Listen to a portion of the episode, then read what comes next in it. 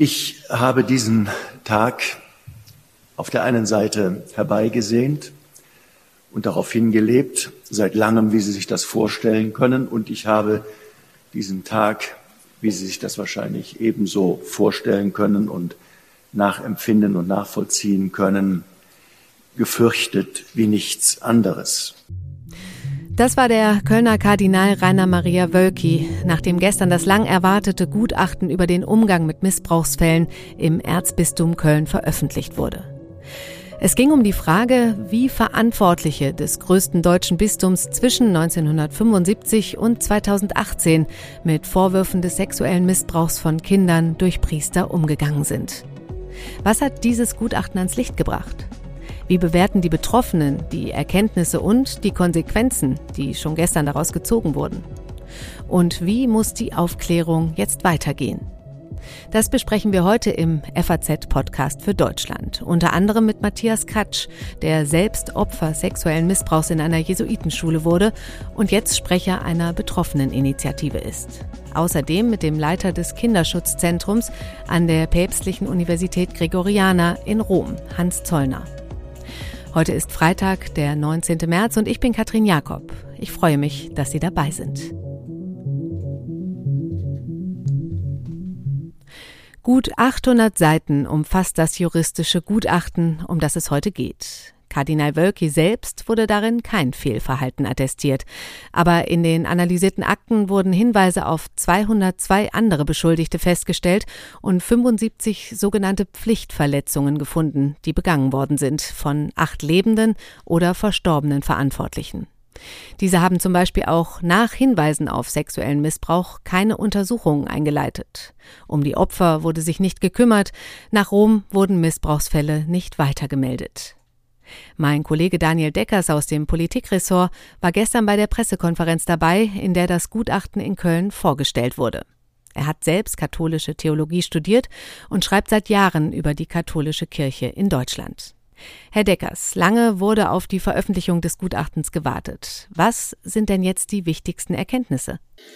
Also dieses Gutachten hat zum einen massive Versäumnisse offengelegt oder noch einmal offengelegt, muss man sagen, etwa was die gesamte Bistumsverwaltung anging und das natürlich am Beispiel dessen, äh, wie man über Jahre oder Jahrzehnte hinweg eben mit Missbrauchsfällen umgegangen ist.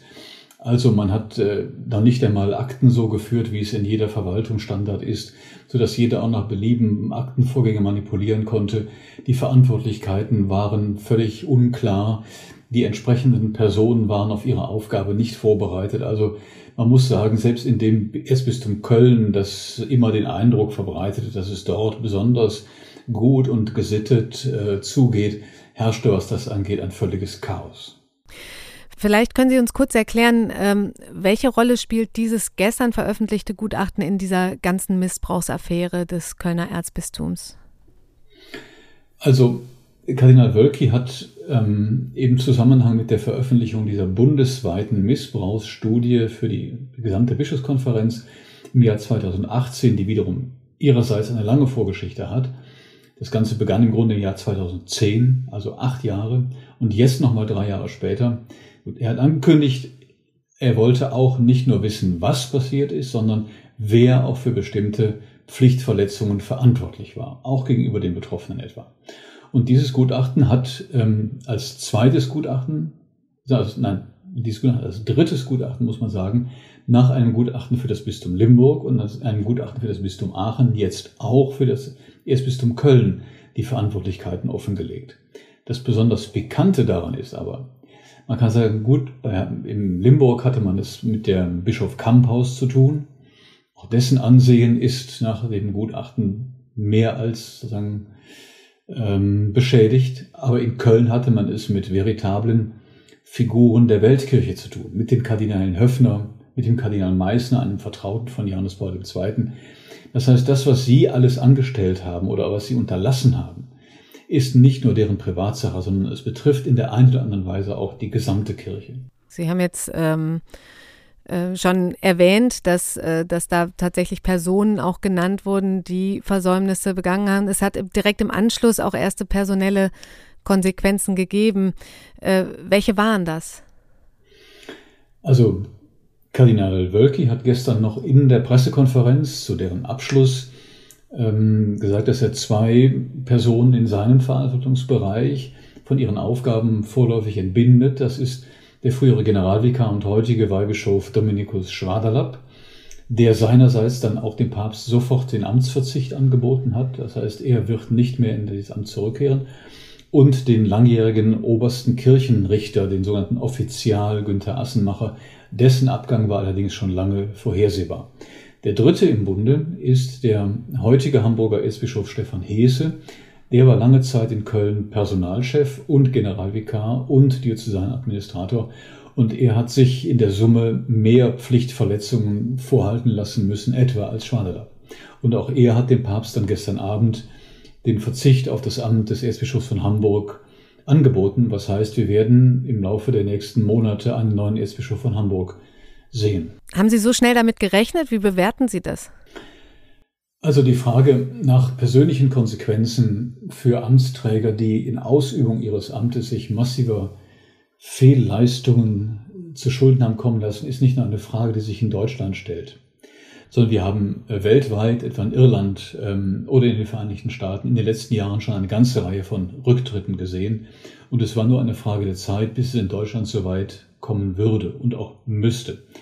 Nun ist Wölke derjenige gewesen, der durch das Insistieren auf die Nennung von Namen auch von aktuellen Amtsträgern die Latte hochgelegt hat. Und unter dieser Latte wird in Zukunft keiner mehr drunter herkriechen können.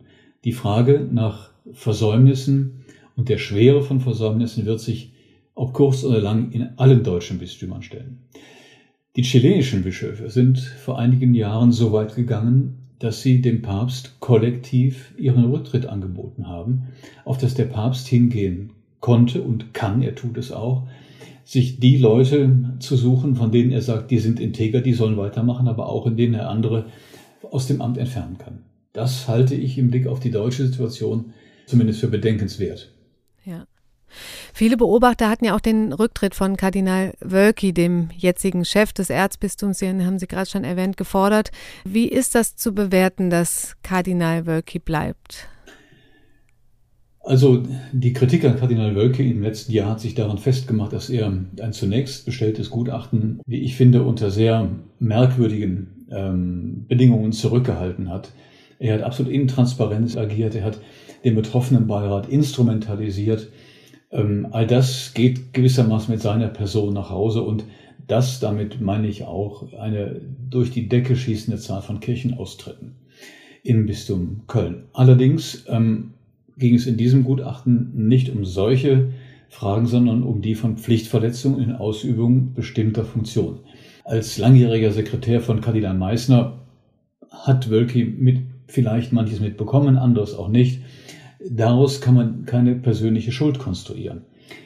Im Gegenteil, als er 2014 nach Köln zurückkam, er war kurzzeitig Erzbischof in Berlin, hat er dafür gesorgt, dass eine sogenannte Interventionsstelle eingerichtet wurde, deren Aufgabe es war, sozusagen das Chaos in der Bistumsverwaltung, was den Umgang mit Missbrauchsfällen angeht, zu beseitigen. Also man kann ihm wirklich abnehmen, dass er schon auch den Willen hatte, ähm, sozusagen mit diesem, diesen Augeas-Stall auszumisten. Ob er über die nötigen Fähigkeiten verfügt, das zu tun, das steht auf einem anderen Blatt. Aber das ist kein Grund, um jemanden zum Rücktritt zu zwingen. Und ich ähm, habe nie zu den von Ihnen genannten Beobachtern gehört, die immer mit der Rücktrittskeule ähm, um sich geschlagen haben. Die äh, Gutachter bescheinigen dem Erzbistum, Sie hatten es eben auch schon angesprochen, Intransparenz, sprechen aber auch davon, wie unkoordiniert und planlos die Geschäfte geführt werden. Äh, Sie haben eben auch schon über die schlechte Aktenführung gesprochen. Aber ist das nicht alles auch ein bisschen zu viel verlangt? Also ich meine, Bischöfe sind ja auch als Priester und Seelsorger ausgebildet, nicht als Manager. Sind sie denn überhaupt dafür geeignet, einen so großen Laden wie ein Erzbistum zu führen? Also es haben sich ja auch während der Befragungen, die dem Gutachten vorauslagen, eine ganze Reihe von, von Führungspersönlichkeiten dahingehend eingelassen, dass sie gesagt haben, wir waren für unsere Aufgabe nicht hinreichend vorbereitet. Ähm, das mag so gewesen sein. Das ist aber keine Entschuldigung für Nichtstun oder etwa dafür, sich an bestimmte Rechtsnormen nicht zu halten. Wenn jemand eine Aufgabe übernimmt und er nicht in der Lage ist, diese Aufgabe adäquat zu erfüllen, dann muss er sich Hilfe organisieren. Es hindert niemand einen Bischof dran, eine Verwaltung so gut aufzustellen, mit Hilfe von interner und externer Beratung, dass diese Fehlleistungen, die in der Kirche Methode haben, dass diese Fehlleistungen nicht mehr vorkommen.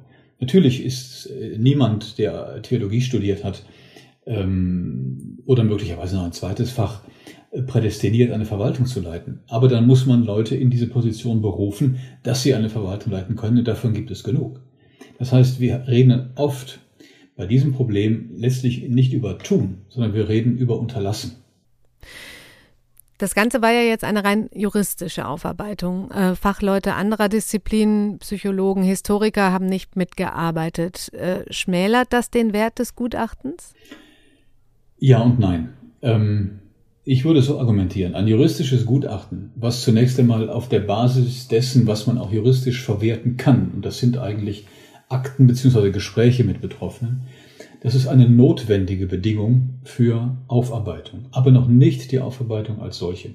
Dazu bedarf es viel, viel komplexere Prozesse, weil Aufarbeitung heißt, man hat es mit einem, muss man etwas technisch auszudrücken, mit einem hochgradig irritierten System zu tun, und zwar auf allen Ebenen.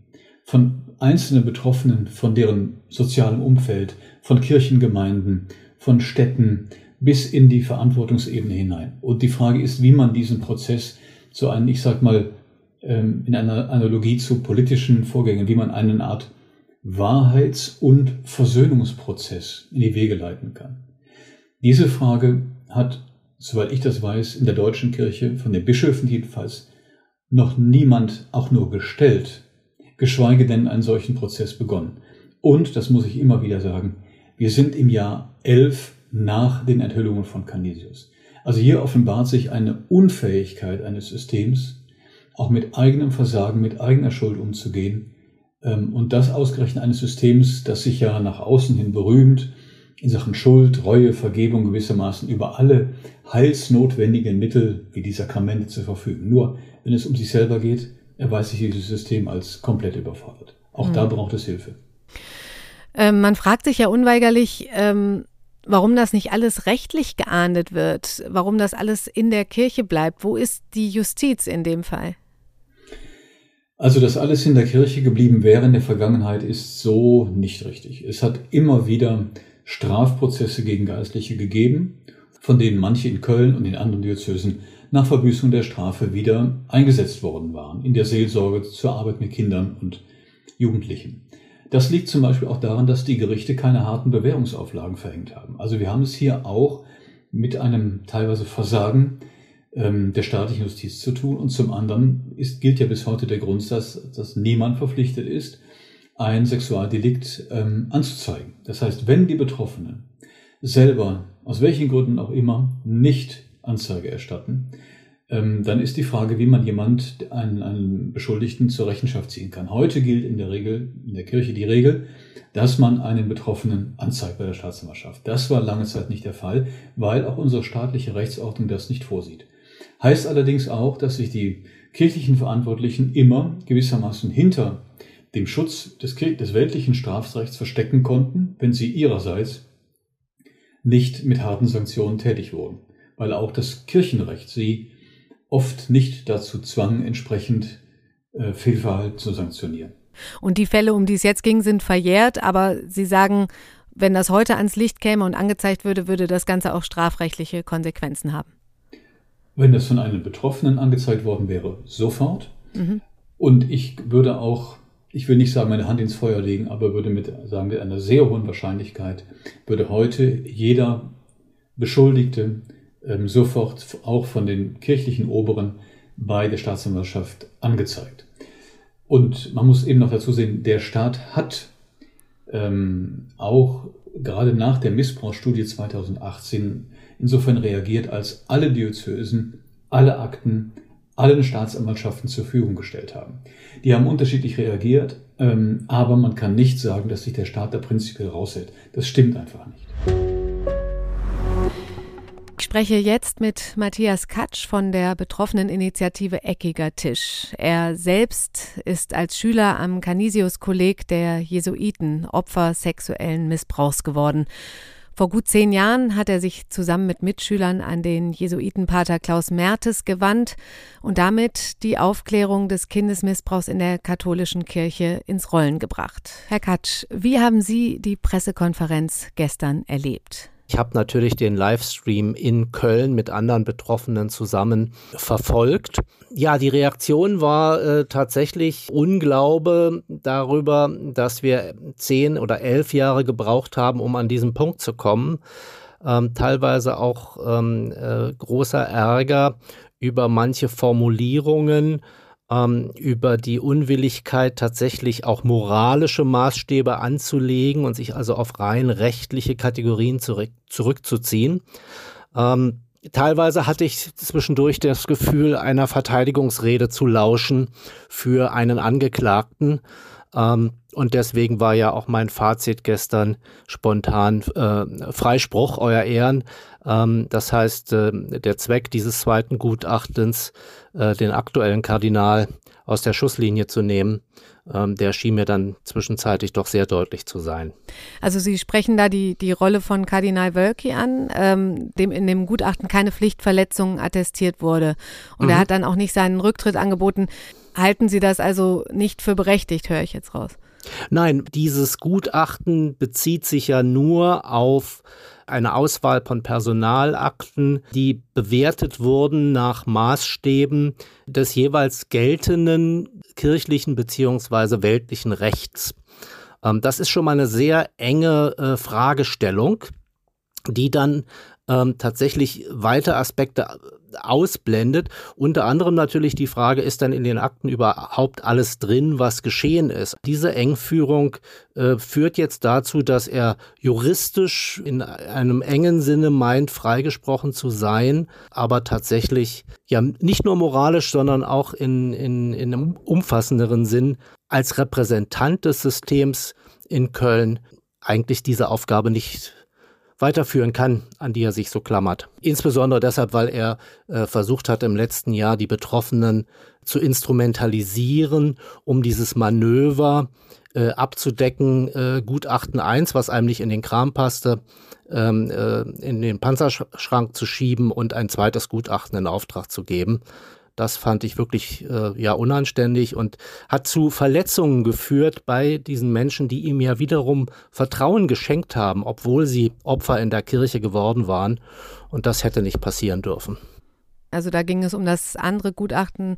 Äh, da haben wir eben schon was von gehört mit meinem Kollegen äh, Daniel Deckers, äh, das quasi nicht veröffentlicht wurde, äh, dass man aber jetzt ab nächster Woche einsehen kann. Äh, werden Sie sich das auch anschauen?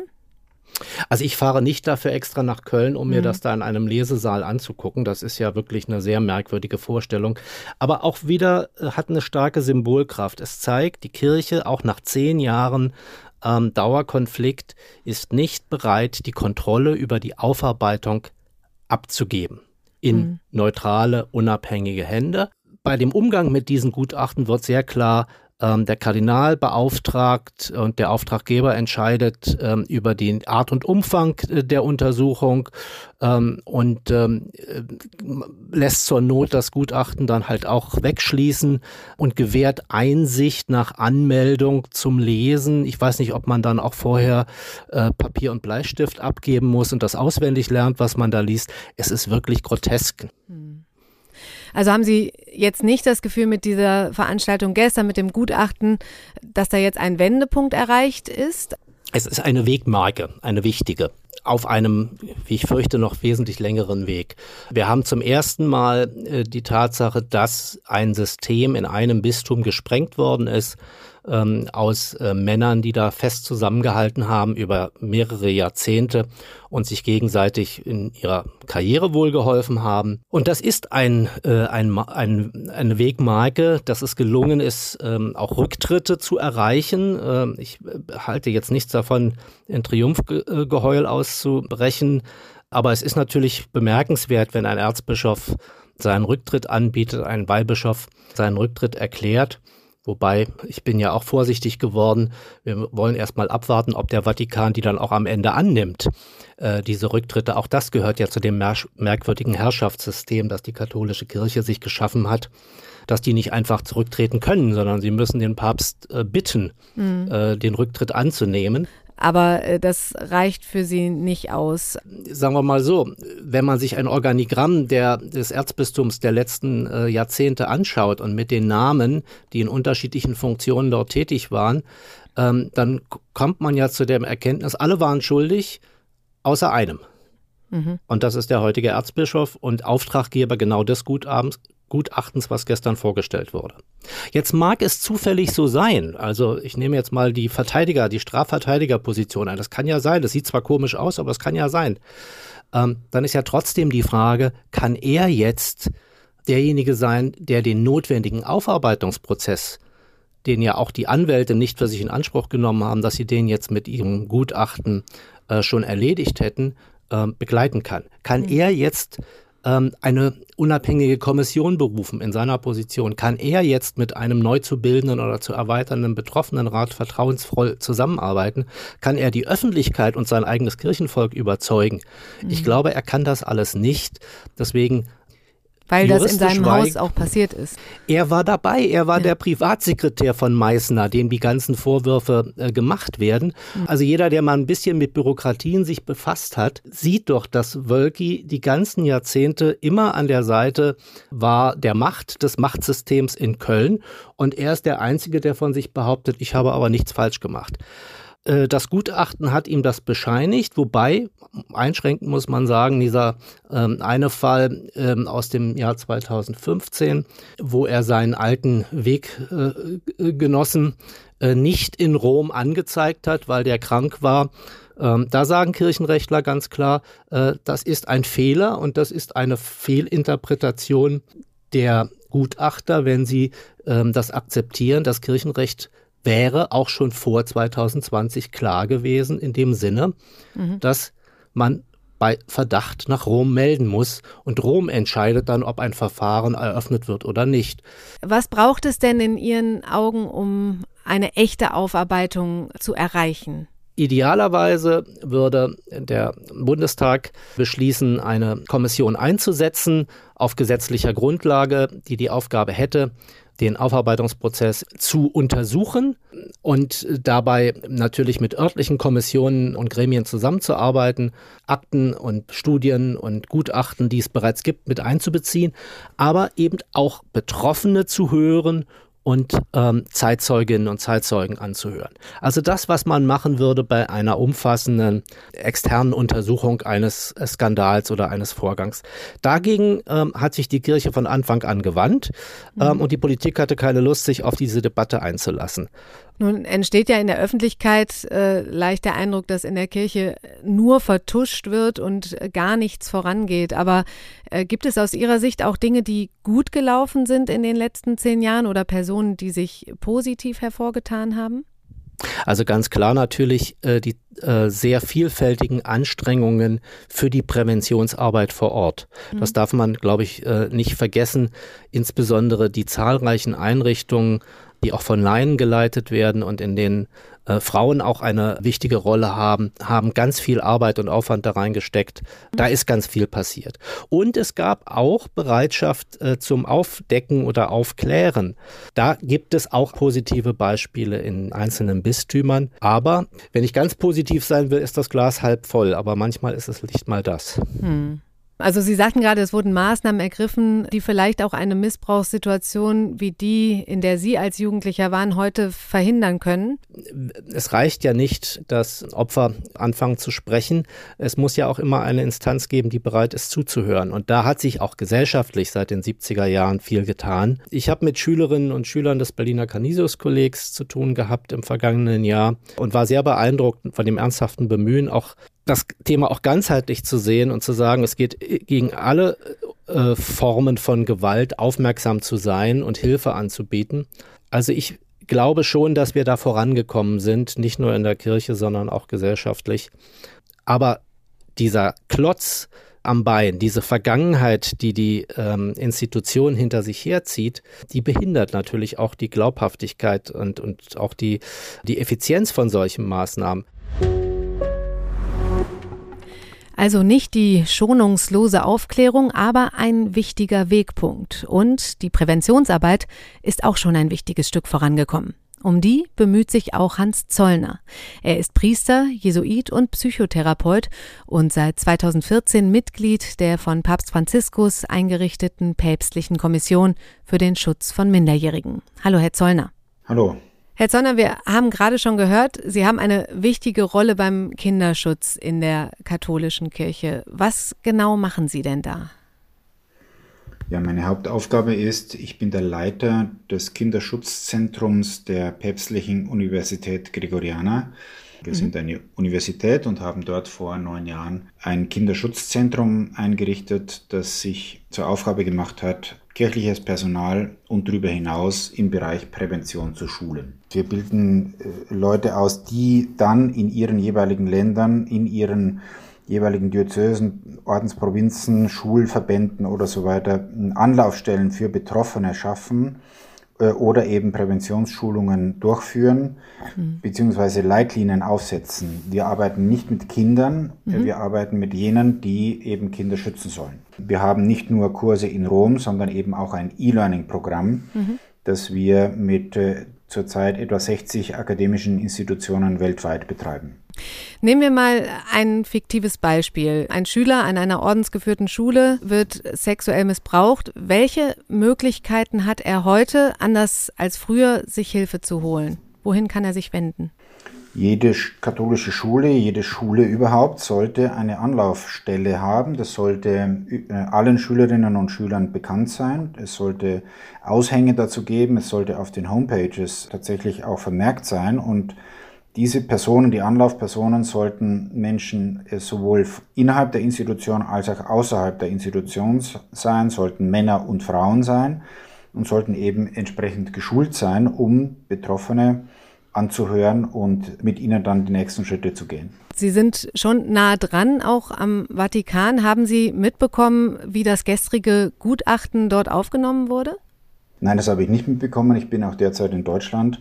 Aber ich bin sehr sicher, dass das mit großer Aufmerksamkeit verfolgt wurde und ich hoffe, dass daraus auch die entsprechenden Schlüsse gezogen werden.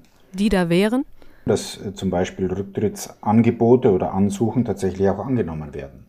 Ich habe da gerade mit äh, Matthias Katsch gesprochen, dem Sprecher einer betroffenen Initiative. Der ist nicht zufrieden, hätte sich den Rücktritt von Kardinal Wölki gewünscht oder dass er den, diesen anbietet. Können Sie das nachvollziehen?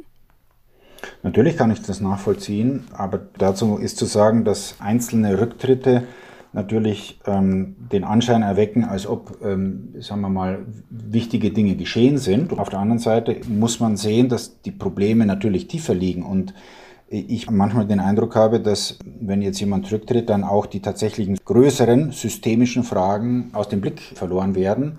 Es braucht nicht nur Rücktritte, die braucht es auch, auch weil jemand tatsächlich für das gerade stehen muss, was er persönlich zu verantworten hat. Aber wie wir gerade auch aus dem Gutachten, das gestern vorgestellt wurde, sehen, reicht es bei weitem nicht, weil man nur mit einer juristischen Herangehensweise und weil man nur mit einer auf einzelne Verantwortungsträger konzentrierten Betrachtungsweise den eigentlichen Fragen durchaus auch nochmal ausweichen kann. Mhm. Was wäre denn in Ihren Augen da wichtig? Dass Betroffene überall im kirchlichen, in den kirchlichen äh, Abläufen mit eingebunden sind. Mhm. Und zwar nicht nur bei der Aufarbeitung äh, von, äh, von dem Missbrauch, der geschehen ist und von, in der Prävention von dem Missbrauch, der verhindert werden soll, sondern auch in, in anderen Bereichen, in denen die Stimme von Betroffenen eine wichtige ist. Das gibt es tatsächlich in der Welt. Hm, welches Beispiel haben Sie da, wo es gut läuft in Ihren Augen? Also zum Beispiel habe ich den Eindruck, dass in Frankreich ein anderer Ansatz da ist. Ich habe das selber beobachtet vor einigen Jahren, als ich bei der Bischofskonferenz eingeladen war dort. Von den Bischöfen auch zum Beispiel jedes Jahr, wenn sie sich treffen für ihre Vollversammlung, der Beginn der, der Vollversammlung darin besteht, dass man, dass man Stimmen von Betroffenen hört, dass mhm. das in vielen Diözesen schon Eingang gefunden hat. Ich sage nicht, dass das schon alles ist, was man tun kann, aber es ist ein wichtiger Schritt und da sind wir in Deutschland noch weit davon entfernt. Mhm. Glauben Sie denn, wenn das jetzt weitergeht, wenn da vielleicht auch, ähm, wenn das jetzt als erste Wegmarke, wie das Herr Katsch auch sagte, ähm, tatsächlich vielleicht in die richtige Richtung geht, glauben Sie, dass das Vertrauen in die Kirche wiederhergestellt werden kann? Das ist ja bei, bei vielen Menschen schon sehr erschüttert. Ja, ehrlich gesagt, mir geht es nicht darum, dass das Vertrauen wiederhergestellt werden kann. Glaubwürdigkeit oder Vertrauen entsteht ja nicht dadurch, dass ich plötzlich Konsequenzen ziehe, die vorher nicht gezogen habe, sondern dass ich mich tatsächlich verändere, dass ich keine Bauernopfer bringe und dass ich nicht darauf schaue, wie ich das schnell von der, die Kuh vom Eis kriege sozusagen, sondern dass ich mich dahinter klemme und mittel- und langfristig schaue, dass eben systemische und systematische Veränderungen stattfinden. Und erst dann kann Vertrauen wieder wachsen. Und das ist über Jahrhunderte gewachsen gewesen und ist in kurzer Zeit zerstört worden. Was man sich ja immer fragt, das ist ja ein hierarchisch organisierter Laden. Warum räumt Rom da nicht auf? Nein, also erstens mal ist die Vorstellung, die in der Öffentlichkeit herrscht, dass die katholische Kirche ein vollkommen durchstrukturierter, hierarchisch monolithischer Block ist, falsch. Also man braucht sich nur mal das Durcheinander in der Auseinandersetzung zum Beispiel der verschiedenen Diözesen, in, nur in Deutschland oder die, wie die Ordensgemeinschaften dazu stehen, anschauen um zu merken, dass es eben kein einheitlicher Block ist. Wenn, wenn es einheitlich wäre, dann hätte, dann hätte man deutlich weniger Arbeit und Mühe damit. Äh, es gibt in der katholischen Kirche äh, sehr viele Unklarheiten in der Zuständigkeit. Und das hat ja auch das gestrige Gutachten auch nochmal deutlich hervorgehoben, dass es genau aus dieser Unklarheit, aus dieser, aus den vielen Grauzonen, wer ist denn jetzt wirklich letztlich zuständig und wer mischt da noch mit, ein System der Vertuschung entsteh gerade entstehen konnte. Nicht, weil es von oben kommandiert worden war, sondern weil es sozusagen zu viele Vermischungen gab, abgesehen von den persönlichen Geschichten, die da auch oft äh, noch dahinter stecken, wie Bekanntschaften und äh, und, und gegenseitige Abhängigkeiten. Und natürlich hat Rom eine Rolle und, und ich hoffe sehr, dass die auch wahrgenommen wird. Wir haben ja erst seit weniger als zwei Jahren ein Gesetz, kirchlich gesehen, in dem die Mitverantwortung für Bischöfe oder für Ordensobere festgeschrieben ist und wo auch sanktioniert wird, wenn eben vertuscht wurde oder wenn nicht mal nach dem eigenen Kirchengesetz gehandelt wurde. Und mhm. da, ich kann Ihnen sagen, dass die, die Leute, also die entsprechenden Stellen in Rom, und das sind auch zu viele meines Erachtens, absolut überfordert sind, weil zum Beispiel aus Deutschland, aber kann Ihnen auch sagen, dass aus Polen derzeit sehr viele solcher Anfragen dort eingehen. Das klingt nach einem langen Weg, um das alles aufzuarbeiten. Das ist ein langer Weg, aber es bräuchte einfach eine, einen, einen konzertierten und konzentrierten Beginn. Und dieser müsste darin bestehen, äh, dass wir endlich kapieren als Kirche, dass wir um dieses Thema nicht rumkommen, sondern uns dem mit aller Klarheit, mit aller Offenheit und mit aller Ehrlichkeit stellen. Und das ist das, was, was mich am meisten aufregt bei der ganzen Sache, dass Menschen, die in der Kirche eine Verantwortung tragen, nicht sehen, dass wir äh, äh, so wahrgenommen werden, und zwar berechtigterweise, als, ein, als eine Struktur, die sich selber verteidigt und die nicht den eigentlichen Auftrag in den Mittelpunkt stellt, nämlich für Menschen, die verwundet sind und noch dazu, wenn sie in der Kirche selbst verwundet worden sind und verletzt worden sind, und zwar für ihr ganzes Leben unter Umständen, da sein müssen und nicht äh, zur Selbstverteidigung und zur, zur kontinuierlichen Strukturverstetigung. Also das geht, es geht nicht um uns und darauf hinzuweisen und darauf äh, hinzuarbeiten, das wird auch weiterhin eine sehr anstrengende Sache sein, weil, weil das in den strukturellen Knochen der Kirche hängt. Und äh, ich sehe viel Veränderung, auch weltweit, das kann ich schon sagen. Aber äh, solche Geschichten wie jetzt die letzten Wochen, das macht klar, dass wir da sehr viel noch zu tun haben und ich glaube, dass das möglich ist, aber es braucht sehr viel Energie und Entschiedenheit.